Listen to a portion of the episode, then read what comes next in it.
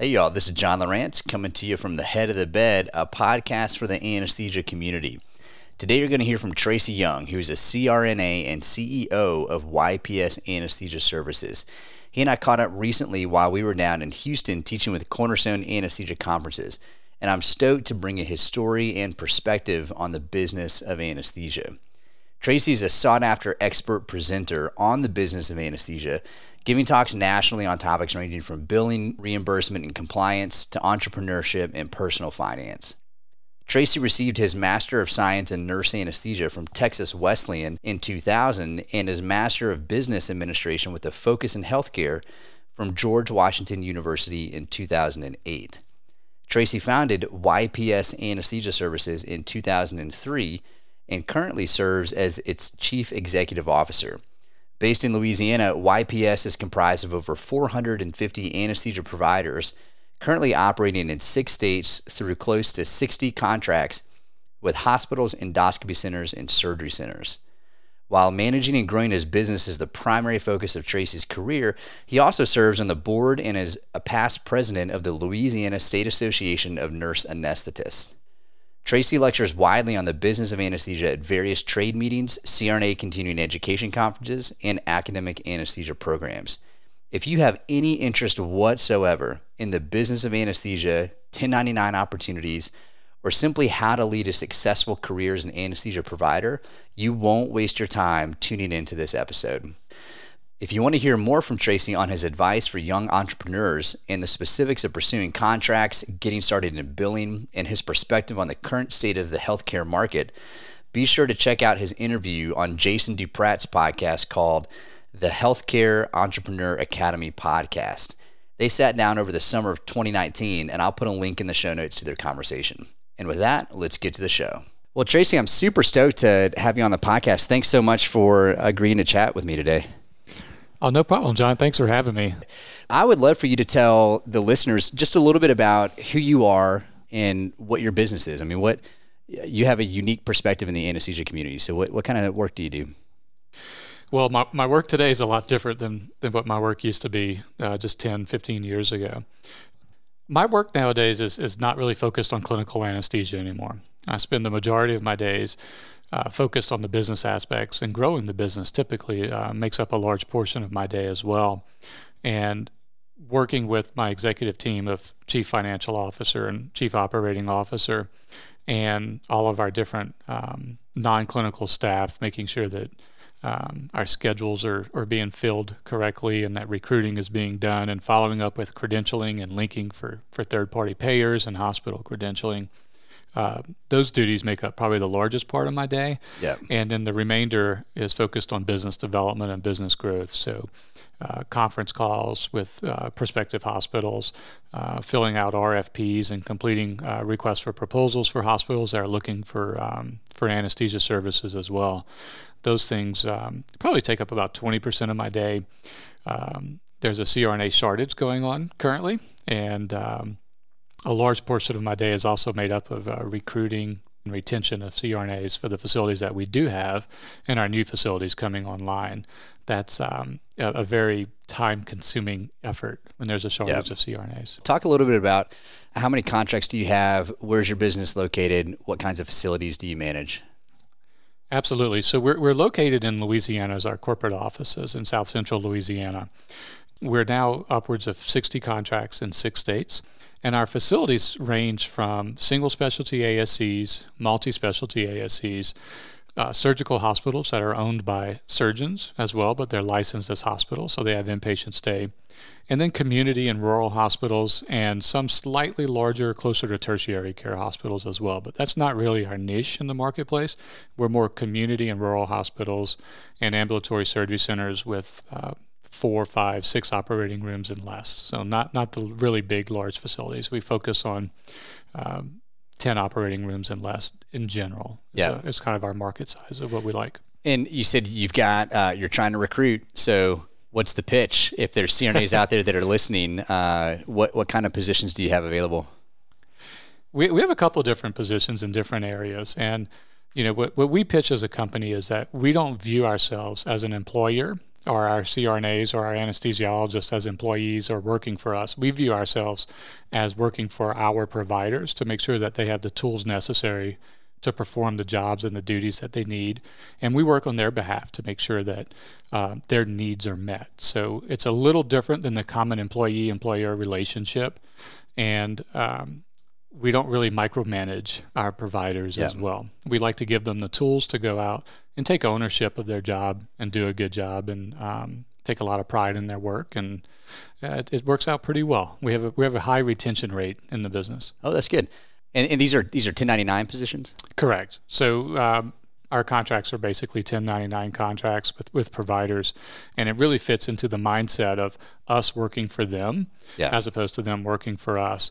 We have um, we have about 450 providers linked and credentialed for us at this time uh, in six different states, and right now I think we only have three to four positions open, which is uh, which is pretty good. But it still keeps me up at night because the last thing we want to do is to not have an operating room covered. We right. always want to make sure all of our operating rooms are covered. Right, right. That's fascinating. We're going to talk more about your involvement in business uh, a little later. It's something that you speak about a lot at CRNA conferences, and I'm glad you do. I, I think that you give one of the best business talks that I've heard uh, someone give in terms of the business of anesthesia from a CRNA perspective. So, you also do a lot of work with the AANA. Tell us a little bit about your involvement with uh, the association at the state and national level. My involvement with the uh, Louisiana Association of Nurse Anesthetists started a little over 10 years ago. And it was an issue that um, a regulatory issue came up with one of our CRNA providers. He was actually reprimanded by the Board of Nursing as, a, as prescribing without having prescriptive authority um, after hours on a patient with a PCA that had orders that said consult anesthesia for any breakthrough pain. And um, the way the statute and the rules and regulations were written at the time, they were pretty gray and they weren't very clear. So um, I reached out to my state association, asked them for help, asked them for clarity, and see what we can do.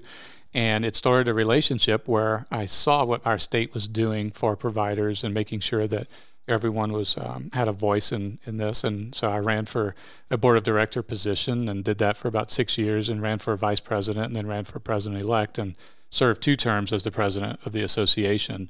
And subsequently, the we actually cleaned up some of the rules and regulations in the state. So CRNAs do have a limited perioperative prescriptive authority inside licensed facilities in the state of Louisiana, without having to have a collaborative agreement or any other um, any other type of agreement with a physician. And it, it, took a while to get it done. The slow, slow moving process in the regulatory world, but uh, it was the impetus to get me involved, and I'm really glad I did. And so you were two-term president of the Louisiana Association, and then you also uh, you teach regularly at CRNA conferences. So I know you're exceptionally busy with your company. How do you find time to teach, or what's what's the motive uh, behind teaching so much? In CRNA programs, and, and, and the same thing with um, physician anesthesiologist programs, there's not a lot of business that's taught through training. It's all focused on clinical training. And most of the learning I've done over the past 15 to, to 17 years has been through trial and error. And a lot of that you learn most from your mistakes. And what I want to do is to help uh, providers understand that there's a whole other world out there for business in the world of anesthesia and to help them understand how that works and to learn from some of the mistakes I've made in the past. That way, if they ever get into uh, a place where they can get a contract or start doing more of the business side of anesthesia, at least they've heard some of it before. And when I started, there wasn't a whole, there wasn't a big network of CRNAs or that you can call on or rely on to help you out. I think I just got my first cell phone back then. So it's not like we could just text someone or, or go right. onto social media and ask questions for others. And right now there's a, there's a lot more of a, I feel an entrepreneurial spirit going on in, in the anesthesia community. And I just feel it's a way for me to give back for the success I've had. Yeah, yeah. Did you know that you wanted to go in and be a business owner when you first started out as a CRNA? I did not. This was never a grand plan. It started with one facility, it's turned into another, and then another, and it just kind of kept growing. So there was there was never a grand plan of, of, of being a business owner. I feel like folks that are in similar positions as yours that have multiple contracts, multi-state contracts in terms of anesthesia businesses, that that's pretty common. Um, it's a pretty common facet of their story that they start off with one contract and no playbook There's no there's no set of guidelines out there or a how to on how to be an anesthesia business owner, uh, but it grows organically. That's exactly right. I, I quite frequently I have CRNAs reach out to me and ask for mentorship to help them get their first contract and to help them along to, to start an anesthesia business. And um, I often feel I give them pretty bad advice because there's no magic button to get that first contract. You have to be in the right place at the right time yeah. and have built the trust of those around you that, that they'll trust you to give you that first contract. And and the way you do that is you show up every day for work and you do a good job and you take good care of patients and take care of the surgeons and and the nurses and, and hospital administrators.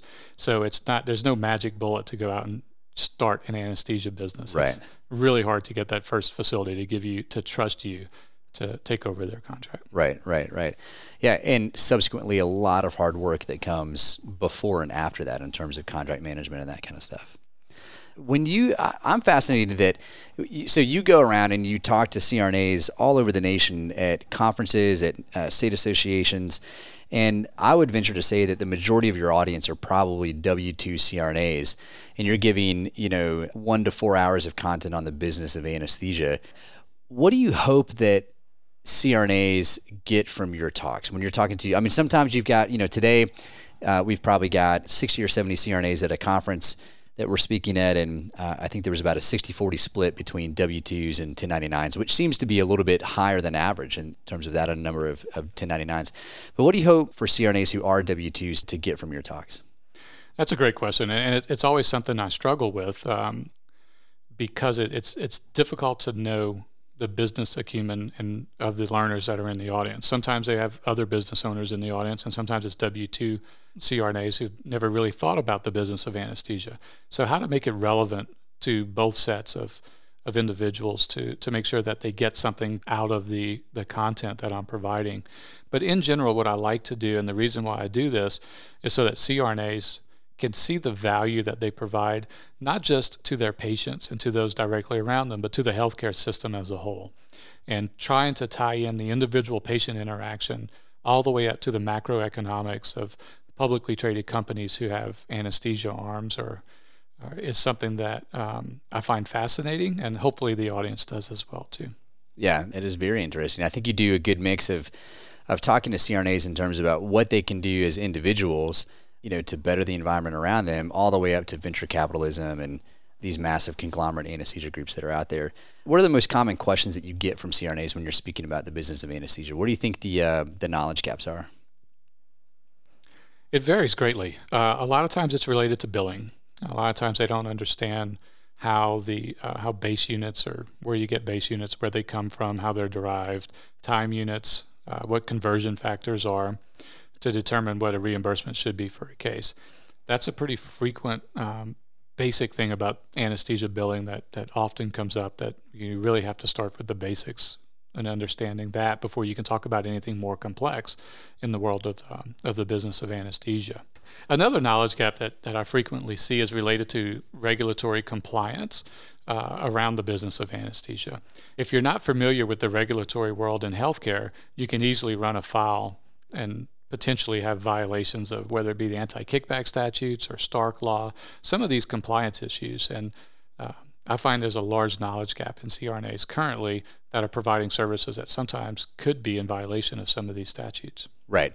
And I think you give a whole hour long talk on compliance related issues, if I'm not mistaken. I do. I talk about Stark Law, I talk about anti kickback statutes, and I spend a lot of time talking about different case studies of uh, either yeah. CRNAs that have ran afoul and had to pay fines or and, and gotten into trouble, and also CRNAs that have blown the whistle on other individuals that were um, committing violations or committing fraud through federal billing. And through case studies, I find that the audience gets to gets a take home message that they really understand that's a real life CRNA and these are real life issues that are happening out there. How, do, how does that happen? I mean, how do people run afoul on fraud? Are they intentionally trying to get away with something that they shouldn't? Are, are most of these cases of intent or just ignorance?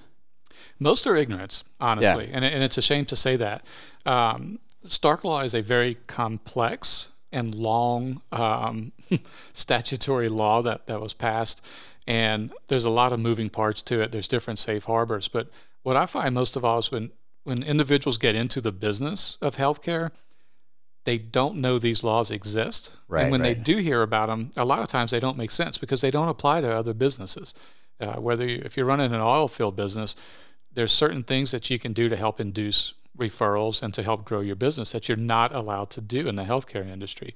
And unless you're educated on that, it's pretty easy to run afoul of it. That's very interesting. Um, so, for the listeners out there that are W 2 CRNAs and they're thinking about picking up a hospital contract or maybe joining a group that is 1099, what advice would you have for those W 2 CRNAs making the step over to 1099? Be prepared. Educate yourself on the front end as much as you can. Make sure you get a good healthcare attorney to review all of your contracts and your agreements. And then surround yourself with people that are like minded, that are going to provide a great service and work hard with you as well. That sounds great. So, healthcare attorney, any other any other members of the team? I always hear accountants are a big deal. Yeah, so besides healthcare attorney, and, and briefly to talk about healthcare attorneys, I, I, think there's a common misconception among providers that if they hire an attorney, that the attorney is going to be an expert in all aspects of law and that's technically not factual. Just like in healthcare, you wouldn't go see a urologist for a earache, or right, right, or right. if you're having a stroke, you don't want to go see uh, an orthopedic surgeon. So, um, same thing in, in in law, their healthcare attorneys really understand the nuances of these anti-kickback statutes and all these uh, all these other potential violations that you can run afoul of. So you really need to find someone who's focused on healthcare if you're gonna if you're gonna be dealing in a healthcare business. Yeah. And besides getting a good healthcare attorney, I think the next most important aspect is finding someone that can do the billing for you and do a good job for you on the billing. If you're going to do it yourself, it, there's a a lot of expense, upfront cost, and um, work and learning that goes into doing it yourself. So if you outsource a billing company, you really need to find someone that's going to be as passionate about your money as you are, and that's difficult to find. Um, and you really want someone, if it's an anesthesia business, that is focused on anesthesia billing. In other words, they're not billing for other specialties. All they're focused on is anesthesia billing, and they're experts in anesthesia billing because anesthesia is a very unique specialty in healthcare. We're the only specialty that can bill for time. None of the other specialties can bill for the time that they have uh, providing services to a patient. I think one of the you shared a quote um, from this morning's talk that uh, nobody's going to care more about your money than you do. That's that's correct, and we've been through three billing companies uh, through the life of our uh, of YPS anesthesia since I started in 2003, and it's it's really hard to find someone to be as passionate about your billing and collections as you are, and to provide the level of service because they interact with our patients as well too on the back end after right. they receive a bill.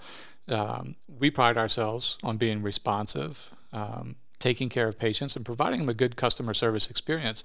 And you lose that potentially when you outsource your billing. So someone else is now handling your clients for you. Uh, so, one, they have to really be passionate about the billing and collections and go the extra mile, which means fighting denials, uh, working hard on following up claims, and making sure that you're getting paid everything you should get paid for the services that you render. And then beyond that is making sure that their customer experience is also a pleasant uh, customer experience as well. Yeah, that's great. For the SRNAs out there, maybe CRNAs who have only ever worked in, in W2, they've not thought much about uh, stepping over to 1099 1099 does not necessarily mean independent practice. Is that right? That's correct. So 1099 is just an IRS code that's related to, to how your income is reported to the federal government for the services you provide. And essentially, it just means you're an independent contractor. It doesn't mean that you're providing independent autonomous anesthesia care. It just means that you're not an employee of the individual that you're providing your services to if you think about how uh, a home is built, you may hire a general contractor who then subcontracts out to roofing specialists, who then subcontracts out to framing specialists. Those are all independent contractors of the general contractor. And underneath each subcontractor, they may have employees or independent contractors as well, providing yeah. either some of the labor or the services there. And in healthcare and in anesthesia specifically, as an independent contractor provider for anesthesia services, we don't provide you the tools to do the anesthesia as a as a contractor. We don't provide you with the training and the expertise. You come already knowing how to do anesthesia. We don't really tell you when to work. we allow you to have flexible scheduling to meet the needs of the facility in concert with a, a team of other anesthesia providers. Yeah, I think the concept that I wanted to just make sure that um, folks understand is that you can still find yourself in an anesthesia care team model as a 1099 contractor. And 1099 has all kinds of tax benefits that are different than what a W 2 employee is facing. Uh, but you may still find yourself working with physician anesthesiologists and other, other anesthesia providers as part of a team. That's a great point. And one of the other things that the IRS looks at for whether you're a 1099 or a W 2 employee is the do you exert any control over how the activity is, is performed? Hmm. So, theoretically, uh, a more restrictive, medically directed model uh, is exerting more control over how the anesthesia is performed. So, those CRNAs may be slightly more at risk for being misclassified as 1099 versus W 2, as opposed to CRNAs who are working, even if it's in an anesthesia care team where it's a collaborative model, where there's still physician anesthesiologists working with the CRNAs, but there's no, the element of control is not as great as with medical direction.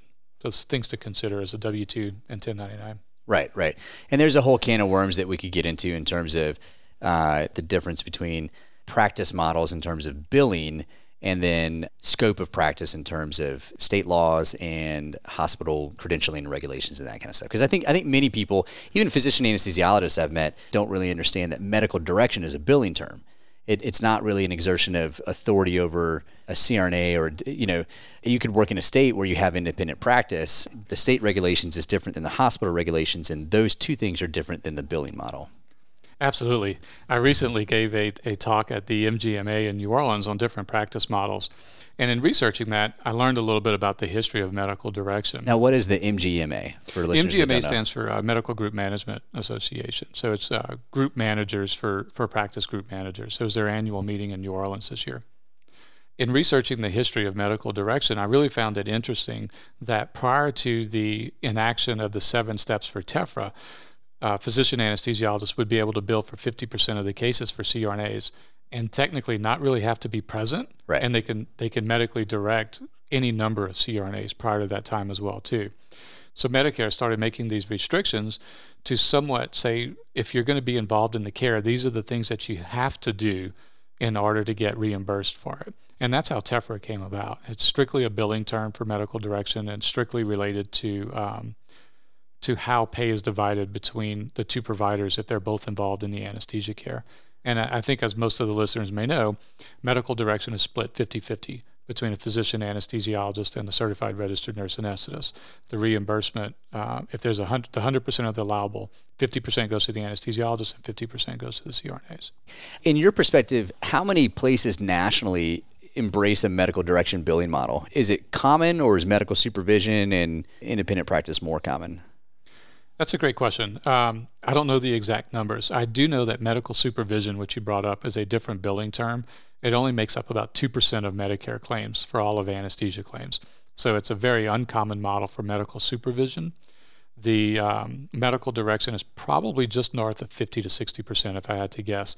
And the remainder is uh, QZ, which is uh, implies CRNA. It's billed just under the CRNA number. QZ billing, 100% of the allowable goes to the CRNA, and that is usually the modifier that is used whenever medical direction is not met due to one of the seven steps falling out. Right, seven steps of TEFRA, which are seven requirements for physician engagement in the perioperative experience. You know, they have to be present for induction and pre-op assessment and critical things that go on, emergence, those kinds of things. Uh, what I think is fascinating, kind of going down the rabbit hole a little bit on on those billing models, is that many uh, physician anesthesiology groups that employ CRNAs still bill QZ.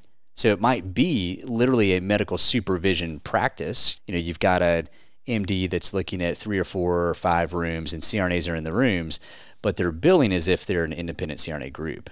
Absolutely. So QZ is one of the fastest growing modifiers that are being used for, for anesthesia service delivery.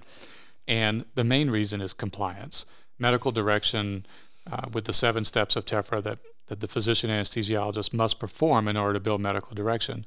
Anytime one of those is not met and medical direction is still billed is a potential fraud case. Right. And anytime there's a false claims action potential, you run your liability starts increasing and it gets a lot riskier that potentially you can have to refund certain claims that are that were already paid to you. So um, the QZ model is growing in the anesthesia industry mainly because of compliance risk uh, yeah. as one of the primary drivers yeah. of that. And I know folks that look at like, you know, big data that kind of muddles the picture because you look at the billing and it looks like a CRNA did that case independently. You're using that modifier, but there may in fact be physicians involved in that care. Absolutely. When the physician and the CRNA both work for the same company, it really doesn't matter how the pot is split in reimbursement the money's still going into the same bucket of money that's being divided up to pay salaries and pay insurance and pay the overhead of the anesthesia company. So the thought process is is we need to mitigate any compliance risk of medical direction and those claims falling out or potentially being considered fraud. And QZ is kind of the perfect answer for that. Yeah. But um, as you stated, the common misconception is if it's billed QZ, is that it's CRNA only, but that's not um, that's not always the case. Not necessarily the case. And then yet medical direction billing in that way, if the two providers don't work for the same group, that's often a common uh, billing modality, if I'm not mistaken, because it assures that the physician anesthesiology group uh, maintains 50% of the reimbursement rate. That's exactly right. So in anesthesia, we can't get paid for our pre-op assessments or and post-op assessments. That's all bundled into the base units of the cases that we're performing. So for a, if a physician anesthesiologist is supervising CRNAs or medically directing CRNAs, the only way they can generate revenue is through a billing code of either medical direction or medical supervision. And we've already mentioned that medical supervision makes up only about 2% of Medicare yep. claims because the physician anesthesiologist is only allowed to collect three base units for those cases and a potential fourth unit if they document that they're present for induction. And we know that most cases performed in the hospital are over 10 total anesthesia units. So if medical direction is used, 50% goes to each provider of the total units that are provided. Right. And if it's a 12 unit case, maybe only three units goes to the anesthesiologist. The CRNA still is able to collect 50% of that 12 unit case. So there's six units that the CRNA is able to collect on. But the six and the three, the nine units, there's three units that are left over that don't get billed for. They that's get, interesting. They get lost. And that's why medical supervision only makes up about 2% of Medicare. Yeah, that sounds pretty terrible. Yeah. Well, we could go down the rabbit hole of billing uh, for a, a, couple of hours. Uh, it, it's a fascinating world. I do want to shift gears and hit a couple of other higher level things.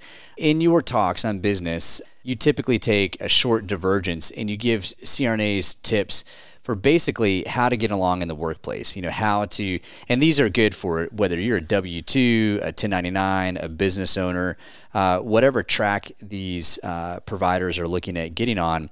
Uh, I think you do a really nice job at just giving some basic coaching on how to be functional as a CRNA, how to see yourself as a service provider, how to get along with others. You mentioned some things like the three A's of anesthesia. Uh, you got a story I'm going to ask you about here in a minute from uh, from Nick Saban. So, uh, will you talk a little bit about some of the advice that you give to CRNAs about how to just be a functional professional in today's healthcare environment?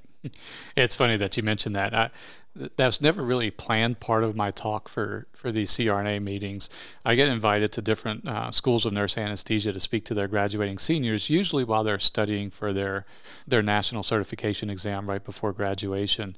And they bring me in and ask me to speak to them about the business of anesthesia, about billing, uh, about certain things for W two versus 1099 to kind of help them kickstart their career whenever whenever they're getting started.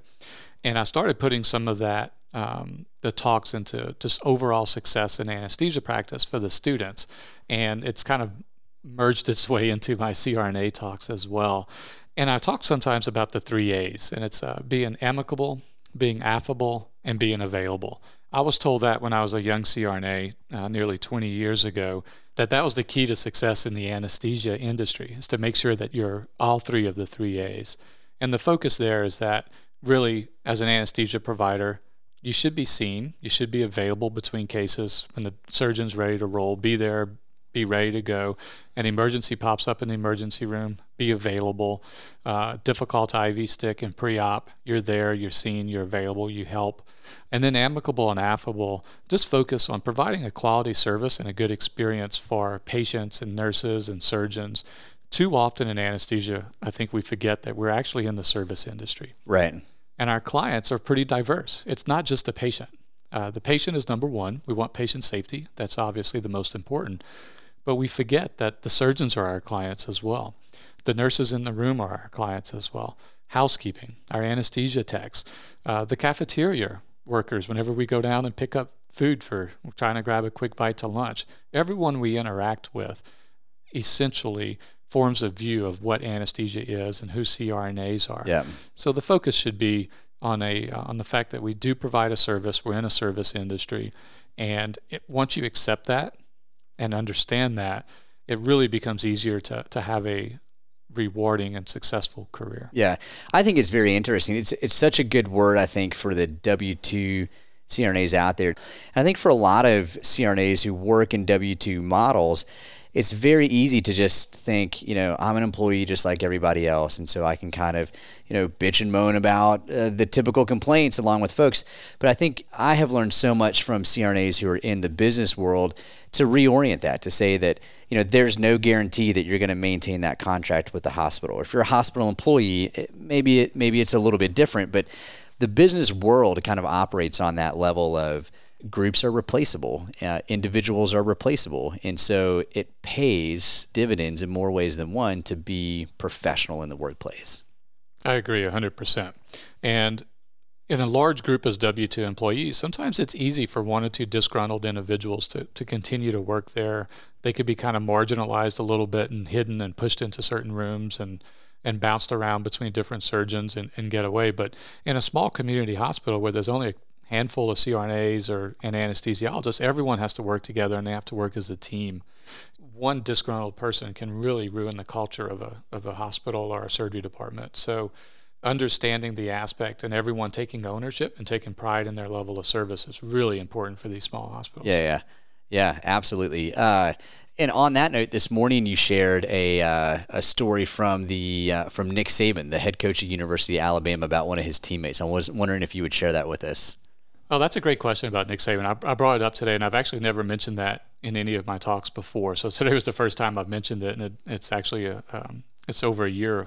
The story's over a year or so old. But a friend of mine's son was being recruited for for college football, and Nick Saban invited him into his office, and he looked at him. And he said, "Son, no one's going to deny your athletic ability. You're special. You're gifted. You're an amazing athlete, but." At this point, at this stage in your young life, you need to decide if you're going to be an and kid or a but kid. And what Nick Saban looked him in the eye and told him is they're going to say, look, he's a great athlete and he's a great leader. He's a great person. He cares about his teammates and he's a good leader and, and people want to play for him. Or they're going to look at you and say, you're a great athlete, but you're not a great leader. You make poor decisions off the field. You're self centered. You have all these other issues that don't go along with being a good leader. And at this point in your life, you need to decide if you're going to be an and kid or a but kid. And when I was told that story, it was it was pretty impactful for me, and it, it has so much relevance, not just in the world of college athletics, but in the world of of, of just being a human being, right. right? And how we treat other people. Do you want to be a good person, or do you want to say, well, you know, Tracy's really smart, but he doesn't treat people well? Right? You yeah. never want people to say that. So you want to be an and person or a but person. Yeah, and that was yeah, the yeah. first time I've, I've told that story. Yeah, today. yeah, they're a pretty good CRNA, but man, they're kind of a pain in the butt to deal with. So yeah, no, that's a good that's a good point. And just just for all the folks out there that don't follow college uh, football. Uh, and I'm in that group. Nick Saban, University of Alabama head coach, kind of a big deal. a little bit. A l- little bit. Uh, Even for a Louisiana guy. not, oh, there you go. Nice. Uh, well, yeah, I, I, appreciate that so much that you, you know, while talking about the business of anesthesia, um, and I think that that attitude permeates so much of what you do. It's just that, you know, you do provide a service as a CRNA, and I think uh, you do a great job expressing that to CRNAs who you're who you're talking to, and and helping us kind of reorient ourselves to think about um, ourselves as professionals and as people who are able to provide a service. And uh, and contracts are won based upon uh, connections and relationships. So it doesn't do anybody any good. Doesn't do you any good, especially if you're trying to win contracts and that kind of stuff. To roll in and uh, be a jerk about it, or or not be your three A's, uh, amicable, affable, and, and maybe I don't know if it's most importantly, but certainly you need to be available. Absolutely. So the way I've always looked at it is when we're recruiting and going through the uh, the process of interviewing CRNAs, is to really have them understand that that's our mindset and that that's kind of the culture of who we are. So that if it ever comes to us potentially losing an anesthesia contract, we want the nurses in the room running to administration. We want the surgeons admin- running to administration. Oh, that's a great point. We want housekeeping. Like, no, don't don't get rid of these guys Right. And gals. They're great. We love how they how they treat us and how they treat patients. So, it makes it a lot more difficult to um, to potentially lose anesthesia contracts when you're providing a great service like that. Right. It reminds me of. Uh, uh, I was just looking at his name. I think it's uh, yeah. Dan Coyle wrote this book called The Culture Code. It's been wildly successful, uh, bestseller, and uh, one of the things in there he's he's talking about business advice from that you know some executive gave, but um, one of their points was pick up trash. He's like, when you work in your environment, I mean, it's the the environment of care is everybody's responsibility, and uh, well, I, it reminds me we had a we had I think a surgical resident in the locker room that got- called out. Um, but this was in the female locker room. I wasn't there. It's a story I was told, but um, yeah, I think the resident just threw threw their scrubs on the floor, and one of the CRNAs called him out and said, "What are you doing?"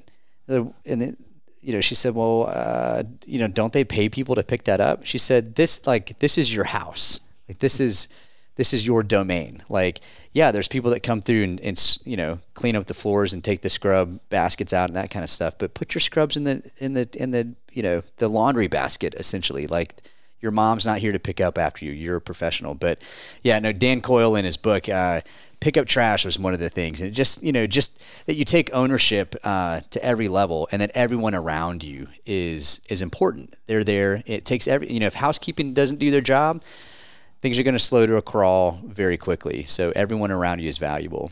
That was a great example about the, the resident throwing their, their scrubs on the floor. I often speak about how difficult it is for anesthesia to actually hit the trash can that's right behind the anesthesia machine with all Right. of our trash. And uh, whether it be a dirty um, endotracheal tube that's nasty Right. and we, we can't get it in the trash can and it hits the floor. You know, Right. clean up, pick up your trash. I haven't read the book, but I've given that example many times. For, Yeah. It's a great example. Well, I, I've talked to our anesthesia techs. They appreciate it so much. They're super busy. They've got tons of rooms to turn over, and when they have to come in and pick up all the little bits of you know medication vial tab, you know tabs and that kind of stuff, it's just it frustrates them. So, yeah, ownership to uh, to the details matters. Um, I wanted to shift gears and talk a little bit about you know the national perspective of anesthesia care in the U.S. What are some of the trends that are affecting anesthesia practices nationally right now. Everyone always talks about, you know, economics in healthcare is putting a crunch on everybody and the belt is tightening. You mentioned earlier that anesthesia providers, uh, we are the only subspecialty that can bill for time. How did we do that? And is that to is that going to stay part of anesthesia in the future? That's a great question. I honestly don't know how we got to bill for time. it's um, but it's it's an interesting development, and I, I think part of it is because we're at the mercy of the surgeons that we're practicing with, Yeah. and uh, I guess the uh, the the the powers that be at Medicare when they were setting these rules back in the in the 70s and 80s de- determined that you know, we should be rewarded or at least still be able to collect revenue while sitting there for um, in a four hour case that should have only taken an hour Right. Since it's not our, our fault typically that cases go long. I think it's it's always interesting. I mean, you, the example is that you know a hip surgeon gets paid a fixed amount for doing that hip replacement, whether it's easy and it takes 45 minutes or an hour, or if it's difficult and it takes four or five hours, they get the same reimbursement for that. Yet the anesthesia provider is able to bill for all of those minutes that you're in the OR. Absolutely. That one unit a minute uh, is kind of enough to help pay the bills. It's usually not enough to make any anesthesia person profitable, but it's usually enough to help to kind of help pay the bills. And the you talked a lot, or you mentioned earlier about trends in healthcare Yeah. and where things are going. I've been fortunate enough that I've seen a couple of cycles in, in, in the healthcare industry already. And we're coming off a cycle of consolidation of anesthesia groups in the healthcare industry. Typically, we're very, very fragmented anesthesia market, a bunch of small mom and pop, uh, small groups or providers working for facilities. And there's been a large amount of consolidation that occurred in the last decade. And that is slowing down drastically and to the point where we might actually start seeing some defragment. In other Oh, words, we- interesting. We, might start seeing some spin-offs and some some divestitures of anesthesia acquisitions that were done. And you know, we're hearing some rumblings about that in the industry now. So everything is pretty much cyclical, and I'm really interested to see where we go in the marketplace right now.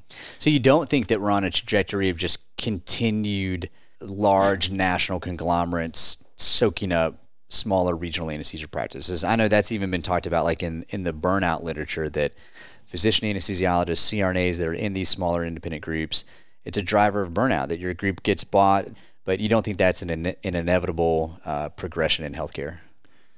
I don't. Um, I've seen this market consolidation. I've seen the good, the bad, and the ugly of it. And what I'm seeing right now is some national players are actually shrinking and walking away from some anesthesia contracts that are not profitable and potentially even divesting, if they're a multi specialty group, some are contemplating leaving the anesthesia business altogether. So I think we're kind of starting to see the reversal of the consolidation that we saw in the last eight to 10 years. But what's happening is, is it's changing the mindset for growth. The growth in the last eight to 10 years for all of these large companies has all been based on mergers and acquisitions. So they've been buying growth.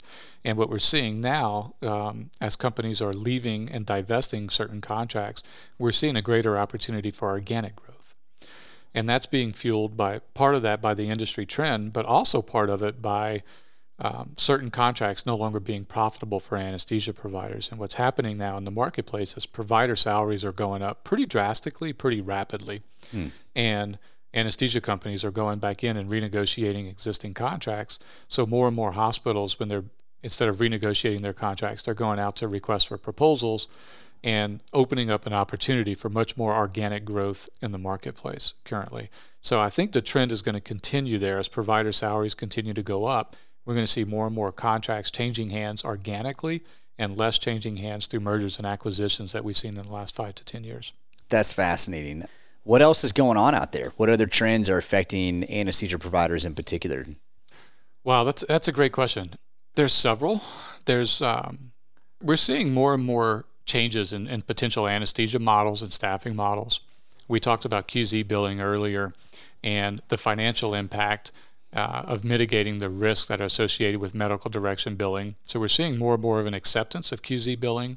And coming along with that acceptance is we're seeing uh, sometimes a more increased scope of practice for CRNAs in certain areas that's being driven by the economics and efficiency of certain models. Yeah. And I think we're going to continue to see that as facilities struggle to meet the needs of their communities. There's a lot of facilities struggling right now yeah. with cost overruns. Uh, reimbursements are being decreased in a lot of areas. Costs are going up. So they're looking at anywhere that they can find economies of scale and efficiencies to help become better stewards of of their uh, financial resources. Yeah, yeah. Now, if I'm not mistaken, uh, CRNAs and anesthesiologists are billed uh, more or less um, for the same reimbursement rate in terms of Medicare, Medicaid, and private insurance. Is that correct? In general, that is correct. So Medicare pays the same rate for CRNAs and anesthesiologists. Uh, most Medicaids do as well, but Yeah. each Medicaid is state ran. So there, a couple of them have different rules. There's a couple of states that pay CRNAs um, 92, 94, sometimes 96 percent that they would pay an anesthesiologist. So there's a couple of minor variations there. And commercial payers, by and large, pay similar rates, but it's not 100% of the time. Yeah. Certain commercial payers in certain states will reimburse physician anesthesiologists or will give them a higher in network rate sometimes than CRNA companies that are billing QZ. Now, uh, you mentioned just recently that you know hospitals are beginning to see a cost savings and a value from CRNAs. Where does that cost savings and value come from if both providers are essentially they both providers cost the same amount? I mean, is is it it's through different staffing models? Well, that's another great question. So, the majority of hospitals subsidize anesthesia services. So, they're having to help the anesthesia groups uh, pay them certain fees to be able to be profitable, to be sustainable. So, the direct cost to insurance companies and to other payers is not really much of a difference, but the, the cost savings comes from the hospitals having to subsidize less or potentially not subsidize a group that's running a more inefficient model than they are currently. So, shifting the model to a more efficient model may decrease or eliminate a subsidy in hospitals potentially. In a in a more efficient model means more CRNAs, or, or, or, really it can be more providers doing direct care, but less supervision, less less overlap of anesthesia providers. Absolutely. Is, that the answer? Yes, absolutely. So, uh, to, to, in order to generate anesthesia revenue, you have to be directly providing the care or be performing medically di- medical direction over others who are providing the care. Any other model, you have non-revenue generating sources of, but there's still an expense line. Do you think that medical direction is a model that is viable for the future? In terms of kind of the macroeconomics of healthcare, are we going to, you know, 30 years from now, are you still going to have anesthesia providers supervising other anesthesia providers doing care? Or is the economic kind of winch going to uh, iron that out a little bit more efficiently? I think we're going to continue to see medical direction for, for a period of time, and probably a relatively long period of time. Certain hospitals and certain facilities, um, the model fits the clientele and the types of cases that they're doing. And I think we're going to continue to see medical direction. Uh, the only way I think medical direction goes away is if it changes from a regulatory standpoint from from CMS and Medicare making changes driven from the top. However, I think it's becoming less and less of the overall pie of anesthesia billing as we see more of a shift towards QZ billing. I think that trend will continue for a period of time as well. Yeah, yeah, that's interesting. Well, Tracy, uh, I always appreciate your perspective on the specifics of business. And I wondered before we wrap up here if I could just ask you some questions kind of about your career and for you to reflect back on what are some of the lessons that you've had over your 20 year career in business as a CRNA? I think one of the most important lessons that I've learned, and it's taken a while to learn to really sink in, is that anytime you make a decision, you always have to keep in mind that trust takes a long time to build six months, a year, multiple years to build that trust. But it only takes five seconds to lose trust by making wow. one bad decision. I try and keep that in the forefront of my mind when we're making business decisions. And oftentimes we have to make difficult decisions. And I like to have that thought process as a guiding light towards how to make those decisions. That it's easy to get a bad reputation in the business world by making one or two poor decisions. So anytime we, we're faced with a difficult decision, we always try and make the more humanistic decision to That's make sure point. that we're making the right decision, not just for our entity and our company, but also for the individuals and the people involved. Yeah, that's a great line. That's a great perspective to have. Uh, would you do it again? If you can think back 20 years ago to taking that first contract and where you are now and the challenges, the lifestyle it's brought you, that kind of stuff, would you uh, would you do it again? I think I would. I really do. Um, there's difficult days. I think you heard me say earlier today that some days you're the bug, and some days you're the windshield. It's and my, um, it's one of my favorite quotes. and um, when when you're in business, there's there's a lot of days where where you're the bug. You just feel like you're just getting splat. Yeah. Um, and things are coming at you really rapidly, and you have to make quick decisions. But the other thing is that when you're in business for yourself, you're never off. Yep. It's a 24/7 job we have CRNAs. We, you know, I used to take a lot of call for OB call and surgery call, and as a business owner, you're always on call.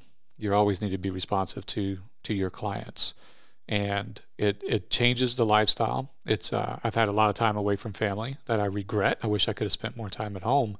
However, um, in the big in the grand scheme of things, I think I would do it again. There's certain things I would do differently. I was going to um, ask you, yeah, what what what are some things that you would do differently? Well, finding a work life balance is important. And that is not the same for every person. And it's not the same for every person at every stage in their life It's a great well point, either. yeah.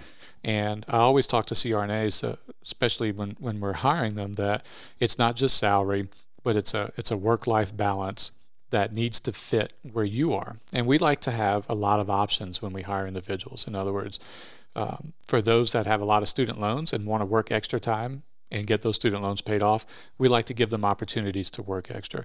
Those that are in a different part of their life and they want to spend more time at home, maybe they've just started having kids, or maybe they're now empty nesters and their kids have just left and they want to travel more with their spouse, that we always provide them flexibility. If they want to do job shares, we'll find another person who wants to do a job share to work with them. But meeting the needs of a work life balance is really important. And for me, as a young business owner, when I first started, there was there was too much focus on work and less on play. And as you age and you start gaining perspective, you know, in hindsight, I wish I had balanced a little bit better some of my earlier years, but it's um, it's all kind of the price you pay it sometimes. Yeah, yeah. I can only imagine at how often your cell phone goes off. are there, are there any? Do you have any? Do you have any personal habits to kind of draw boundaries around business time, personal time, family time? Just mental breaks from the cell phone buzzing. Absolutely, and and and that's probably my probably my worst weakness is we really pride ourselves in our organization of being responsive pretty much mm-hmm. almost immediately all the time whenever something comes up. And i say in our organization it's our providers our the rest of our executive team and our non-executive team. We really work we don't have seven to three hours we don't have eight to five hours. We're we're kind of always working and we're always responding to each other. So the one of the things I struggle with is when to turn it off. And I'm slowly getting better at that. And uh, dinner time with the family, the phone goes away. Um, then there's certain times where it, it goes away and lock, gets locked away for an hour. um, and then I start getting anxiety because when I look at it, I see all the text messages right, and right, missed right. calls and emails that come through. But um, it's really important to be able to take a little bit of time for yourself. And I, um, I've, I've had the pleasure of lecturing at several conferences with Matt Zinder. Matt Zinder is a CRNA from Maryland, and he talks a lot about um, taking care of yourself. And some of his talks are on meditation. And I've, I've probably heard him give the same talk three times before it kind of sunk into me. And I've started meditating. Uh, I try to do it daily and sometimes just five minutes is all it takes to help yeah. reset, refocus, and rebalance. But with the phone away, guided meditation, you come out relaxed, focused, energized, and ready to work again. Sometimes it only takes five minutes. Yeah, I was going to ask if you find that that meditative practice, uh, in fact, enhances your business life. 100%. Um, I, I like so it's kind of funny. It's it's, it's funny talking about this because it's somewhat personal. But um, usually when I meditate, it's it's mid afternoon, mm-hmm. and it's when I find myself um, everything started kind of piling on. I'm a lister. I like to list things that I need to do. Sometimes I'll even write something on my list just to check it off because I know I just did it. um, but sometimes around middle afternoon, I've gotten a lot of my to-do list done, and um, things start adding to it. So as I check one off, I may get four or five emails or calls or text, and I, I add eight or nine more things to the list. So the list has actually grown, and I start finding myself getting frustrated and um, and probably a little short at that time. Mm. In other words, you know, not my best me. Yeah. So I recognize that a lot better now, and that's when I, I, I take the phone, put it away, and do about a five minute guided meditation through an app that I use and come back much more focused, much more energized, and uh, much more ready to work and much more tolerant and patient as oh, well. that's great. What's the app? You mind Ins- sharing? Insight Timer. I N S I G H T Timer T I M E R. It's on the Apple Store. I think it's uh, for Android as well too, and it's free. Uh, you can choose meditations based on the length of time you want to meditate five minutes, 10 minutes, yeah. 20 minutes, how long you have. And then once you choose the time, you can choose based on whether you want relaxation, whether you want focus, breathing. Oh, yeah. Um, it's, it's, it's really neat. And it keeps track. It tells you how many days in a row you've meditated so that you kind of realize, oh, I missed a couple of days and I didn't notice it. But And now I'm been out of shape. Yeah. Exactly. Yeah. And there, there's a lot of science and literature behind um, meditation and increasing functionality and and increasing your ability to focus and, right. and remain present. Because a lot of times when we're not focused it's because we're either thinking about something in the past or we're thinking about something in the future. And those things are hindering your ability to do the things that you need to do now. So when you go through a meditation process you come out much more focused on the now and what needs to be done and you start to train your brain on how to recognize when those things start coming in. You start uh, whether whether you're you're focused on potential outcomes way in the future and yeah. you're, you're dwelling on those. You slowly start to train your brain on how to take a deep breath, recognize that they're hindering you, relax, let them leave, and mm. go back to focusing on the now. But it's a lifelong journey, and yeah. I've read a couple of books on Buddhism, and it's it's amazing. They they devote their whole lives to to trying to master that process, and it's um, I am a extreme novice. But well, uh, I've also heard Zinder talk on that, and uh, we he and I have talked about um, trying to get him on the podcast. So I need to I, need, I think he's in Maryland. I need to head down to Maryland at some point and, and get him on here. I think uh, his, his work on um, perioperative language and, and framing things for patients has been profound. And he also does some excellent work on meditation. But um, he's one of the most interesting CRNAs I've had the pleasure of meeting. And, he, and it, it's unfortunate I'm such a slow learner that it, it, was probably three years of knowing him before I finally started um, being open to, to doing some of those meditation techniques that he kept he kept saying really work. Yeah, so, yeah, yeah. Chalk it up to being a slow learner or hard headed and stubborn. Yeah, yeah. Well, that's awesome. Uh, there's probably a reason that you all got to teach so much together. So, I wonder at this point in your career, what do you find that's motivating? What motivates you? I still love growing the business. Yeah. I still get motivated when, when we get invited to perform a request for proposal from a facility.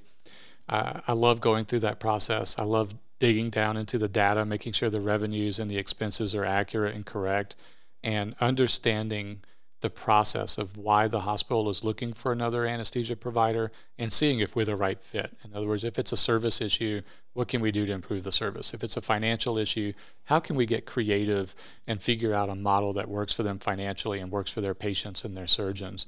And then winning those contracts is um, it's still fun, it's still exciting. Yeah. And um, I'm not sure if I'll ever get tired of doing that. Yeah, yeah. What are the things that frustrate you the most? the day to day management, a lot of times of um, of staffing, recruiting, yeah. Um, uh, used to be with recruiting was pretty easy. And I have a recruiting staff, but it's not. Um, CRNAs and anesthesiologists as providers, they don't want to talk to a recruiter about a job. They want to talk to another yeah, clinician. Yeah. Um, our chief medical director, our anesthesiologist at each hospital, we make sure that they interview and talk to the anesthesiologist that we're onboarding. Same thing with our CRNA uh, providers. We they want to talk to another clinician that understands the same lingo, understands the pitfalls of different jobs, and and can really speak to them on a language that they understand. And it takes a lot of time and energy, and, and we're in a pretty pretty severe shortage of providers in many of the markets where we practice.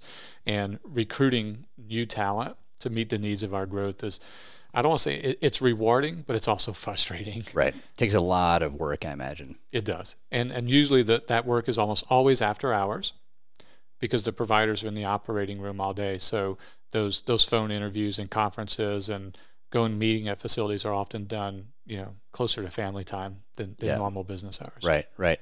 I wonder, you know, when you look at the next, you know, five, ten years or so of your career, you have a lot of avenues and outlets for your professional life, whether it's your business, teaching, giving back to the state association.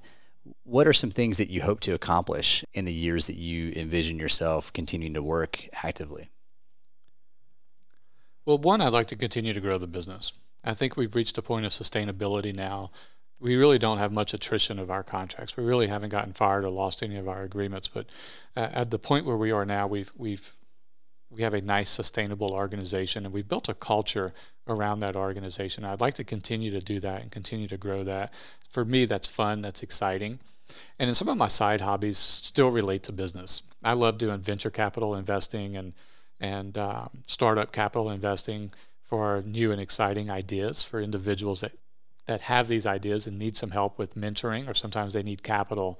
Uh, for me, those are fun and enjoyable ventures. And and those are things that don't have anything to do with anesthesia. Absolutely, absolutely. Yeah, some aren't even in healthcare, and some are. Yeah, but absolutely. But they're they're about business, and as you've said, that's the majority of your world at this point. It is. It yeah. is, and it's yeah. still fun and exciting for me. Yeah, that's great. Uh, I recently got a email from a listener to the podcast that was a female CRNA from Southern California, and she said, you know, hey, love love the podcast. She was actually, I think, interested in starting her own show. The angle that she wanted to talk about was uh, empowerment of women in healthcare. And I wonder, from your perspective as a multi state business owner and CEO, you've been in a lot of boardrooms of hospitals. You've worked with a lot of CRNAs, physician anesthesiologists, surgeons. What would you say to women who may be listening that want to get into business, that want to own their own business, that want to win contracts? You know, we talk about in the business world that there are inherent biases for women, for minorities, glass ceiling effect, those kind of things. I wonder if you have any advice that you would give to women or minorities or people who feel like uh, the deck is stacked against them. That's a great question, John. And I think it really ties back to what I mentioned earlier about trust and building trust over showing up every day and doing a great job, taking care of people and treating people well with respect and dignity. And in doing so, when a contract opportunity presents itself, someone will trust you to take ownership of that and to instill those values that you've been showing every day at work, regardless of whether you're female or a minority. And then once you get that one person to give you that chance, that's when you have to, one, meet the expectations, but two, exceed those expectations and go out and replicate it over and over again.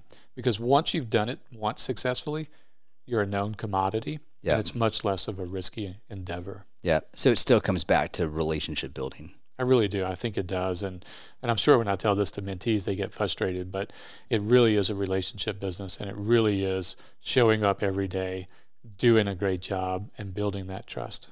Yeah, that's great. Well, in closing, I wonder if there's anything else that you'd like to talk about or, or tell CRNAs out there that may be listening in terms of the wide range of things we talked about. Well, I'd like to thank you for having me on your podcast. It's been it's yeah, been thank fun. you very it's been much. Interesting. It's been good to see you. It's been several months since we've seen each other, and um, I think I'd like to leave with the parting thought that entrepreneurship right now, not just in in anesthesia, but and in healthcare in general, but in America in general, is alive and well. And I, I like to encourage your listeners if they have that entrepreneurial spirit to continue to go out and learn and invest in themselves, so that when those opportunities do present themselves they're ready to take advantage of them. That's awesome. Well, Tracy, thanks so much for coming on the podcast. I'm so stoked that we had the opportunity to do this. And if you're willing, I'd love to have you back and maybe we can dive into some of the more specifics on business. But thank you so much. I really appreciate it. Oh, thank you for having me, John. Appreciate it.